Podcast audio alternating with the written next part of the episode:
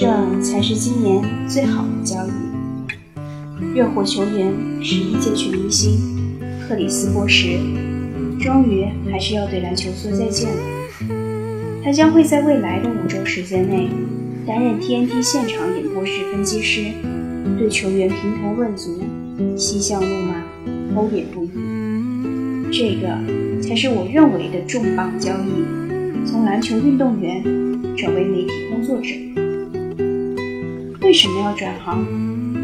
众所周知，波什此前被查出左小腿血凝块，从2016年2月9日起，他就没出场过了，遥遥无期，不可期。他一直在为重返赛场而努力，只是有些事儿不是努力就可以。曾经的波什内线突出华丽，面框单打如探囊取物，亦能弯弓射月，箭似流星。多点三分，击破防守。从猛龙时期二十加十的内线，进化回热火时期内外兼修的移动大前锋，他改变了很多。武器库里五花八门，他就像是《笑傲江湖》里的令狐冲，经年累月学会了一身本领，在花山剑法的基础上，融合了衡山派、嵩山派，甚至魔教武学。融会贯通，最后在高人的指点下参透了独孤九剑，晋升一流高手行列。这时却因为受伤和桃谷六仙的胡乱救治，导致真气逆乱，使不上劲儿。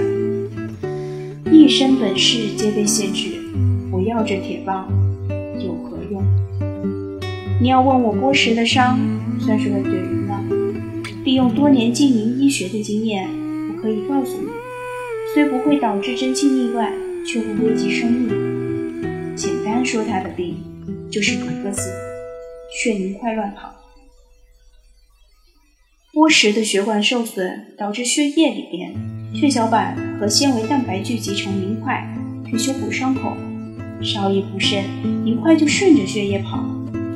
跑不要紧，如果跑到不该跑的地方，比如肺，堵住了，人就会。赛季，波什有二千三百七十四万工资记在热火账上。可以预见，热火不让他出战也是有原因的：一是担心他的身体，还有一个是为球队腾出薪资空间。作者注：如果一名球员最终重返球场的话，那么在他打完自己的第二十五场比赛，包括季前赛之后，他的工资将会重新计算。入原来球队的工资帽中，波什没有打，钱是可以拿，但是不会算在热火账面上。热火斯波教练不让波什上场，也源于他在大学时曾亲眼目睹了自己的队友猝死球场，所以即使只有百分之一的可能，也不肯让波什冒险。如果我告诉你，波什可是个高材生，你别不信。波什在读高中期间学习成绩是不错的。高中毕业后，波什和他的表弟、姑姑一样，都进入了佐治亚理工学院学习平面设计和计算机成像。也就是说，在大学期间，除了打球外，就是写代码，标准的高富帅男。进入 NBA 后，他还曾为一家娱乐杂志写专栏。谈到生命不可或缺的十件事时，他提到了流行艺术。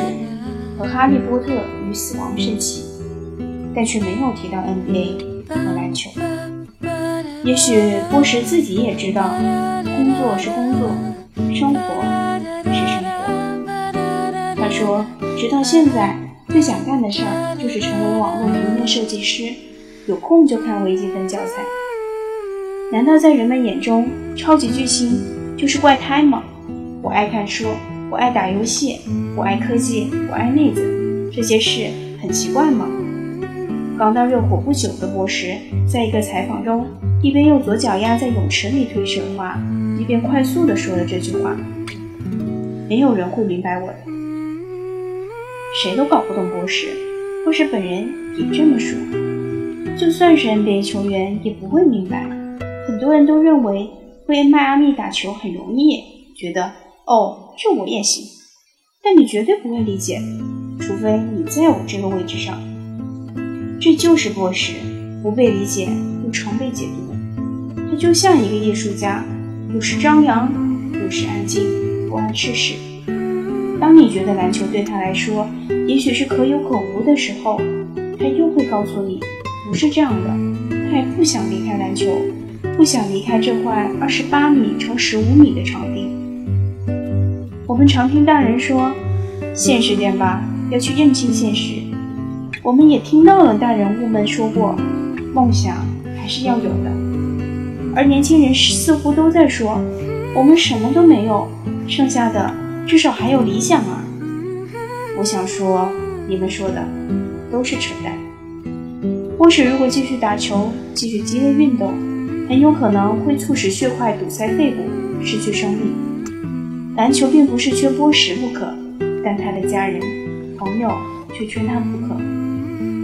而现在他的决定去 TNT 工作，安安稳稳坐在演播室里，利用自己的经验去体会不同的工作。